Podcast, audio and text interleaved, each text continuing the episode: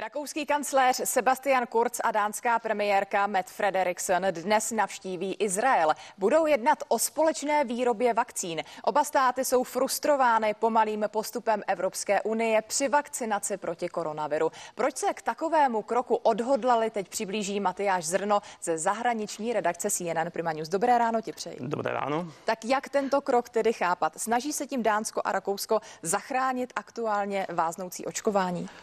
Ani ne, oni to když myslí už dopředu, to je samozřejmě zvláště z pohledu České republiky zcela fascinující. Oni už myslí na budoucí mutace koronaviru a na potřebu dalšího očkování v příštích letech a s Izraelem, který má vlastně jako nejlepší zkušenosti, má tam naočkováno už 52% lidí, eh, má velmi kvalitní výzkum a vlastně tím očkováním dělá dodělávací studii pro Pfizer, tak se chtějí domluvit na přípravě těch dalších vakcín, které, kterými by ochránili své obyvatele před mutacemi, které pravděpodobně nebudou jenom tady africká, britská nebo brazilská, ale v dalších letech uh, budou pokračovat. Je to vlastně pardon, podobné jako skoro všech vakcín, které používáme, ty se průběžně každý rok obměňují uh, v závislosti na tím, jak ty jednotlivé viry mutují. Já jsem jenom chtěla ještě doplnit právě to pozadí, jak jsou na tom vůbec tyto země, tedy Dánsko a Rakousko, teď s postupem uh, ve vakcinaci. Eh, jsou na tom v rámci EU ještě relativně dobře, ale v rámci EU to není žádná výhra. To znamená, že Rakousko má asi 3,5% naočkovaných, Dánsko 5,5%, eh, ale jsou to země, které celkově si s tím koronavirem poradili relativně dobře. Dánsko bylo takovým úplným šampionem na jaře. Eh, teď je na tom trošku hůře, ale pořád lépe. Třeba ten jejich denní počet nakažených je okolo 500. Jo. My jsme na 12 tisících.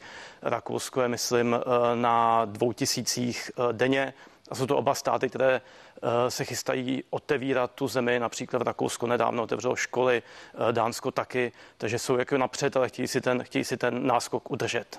Umožňují vůbec evropská pravidla, ale takto samostatný postup v rámci očkování?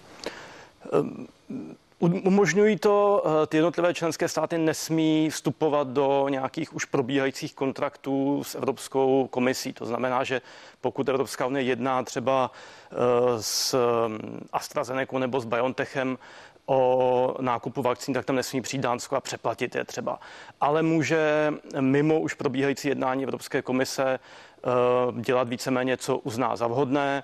Eh, to je taky důvod, proč řada těch eh, států, nebo řada některé státy Evropské unie, Maďarsko, Slovensko a kdo ví, jestli budoucnu ne Česká republika, se obrátili na Rusko nebo Čínu, protože ty právě nejsou v žádných eh, smluvních nebo dodavatelsko-odběratelských stazích s Evropskou komisí, takže tam ten, ten způsob je jednodušší. No a s Izraelem je to, je to vlastně něco, co je zaměřeno do budoucnosti. Tam není v současnosti žádný vztah s Evropskou komisí, takže to je něco, co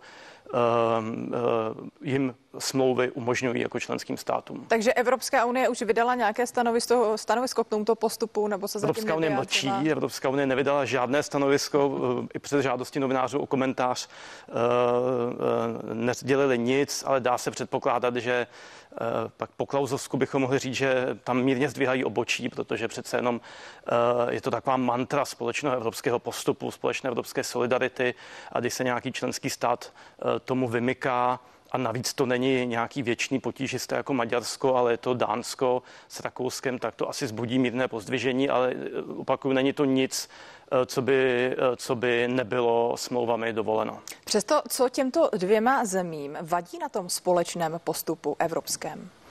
Sebastian Kurz říkal, že jemu na tom v principu nevadí nic, že ten postup je jako v principu správný, ale je bohužel příliš pomalý a tomu teda vadí.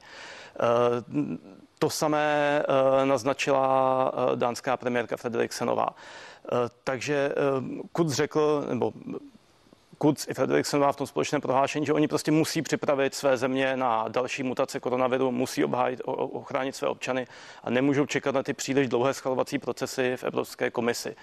Tady jde zkrátka o to, že Zatímco z Evropské komise slyšíte o, nebo obecně z Evropské unie o nutnosti nejen celoevropské, ale dokonce i celosvětové solidarity, že nemůžeme myslet jenom na nás, musíme uvažovat i o tom, že musíme distribuovat vakcíny po celém světě, tak eh, jak dánové, tak Rakušané, jejich vedení uvažuje především eh, o bezpečí svých občanů, potažmo voličů, protože každý ví, že kdo naočkuje nejdřív, tak ten vyhraje volby, protože občané chtějí už, aby tahle hrůza skončila.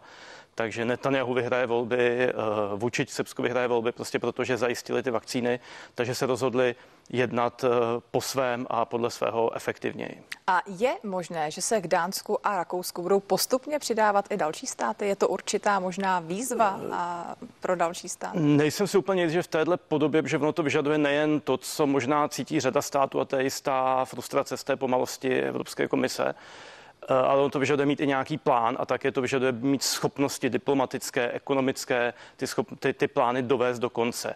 A tam, když se podívám se na Českou republiku, nedovedu si úplně představit, že bychom se něčeho takového zúčastnili. Uh, jiné státy zase jsou natolik zafixované tou mantrou společné evropské spolupráce, jako třeba Německo. To by samozřejmě mělo ekonomické, diplomatické schopnosti, ale to je zkrátka nepřekročitelný mentální blok udělat něco sám mimo, ten, mimo Evropskou unii.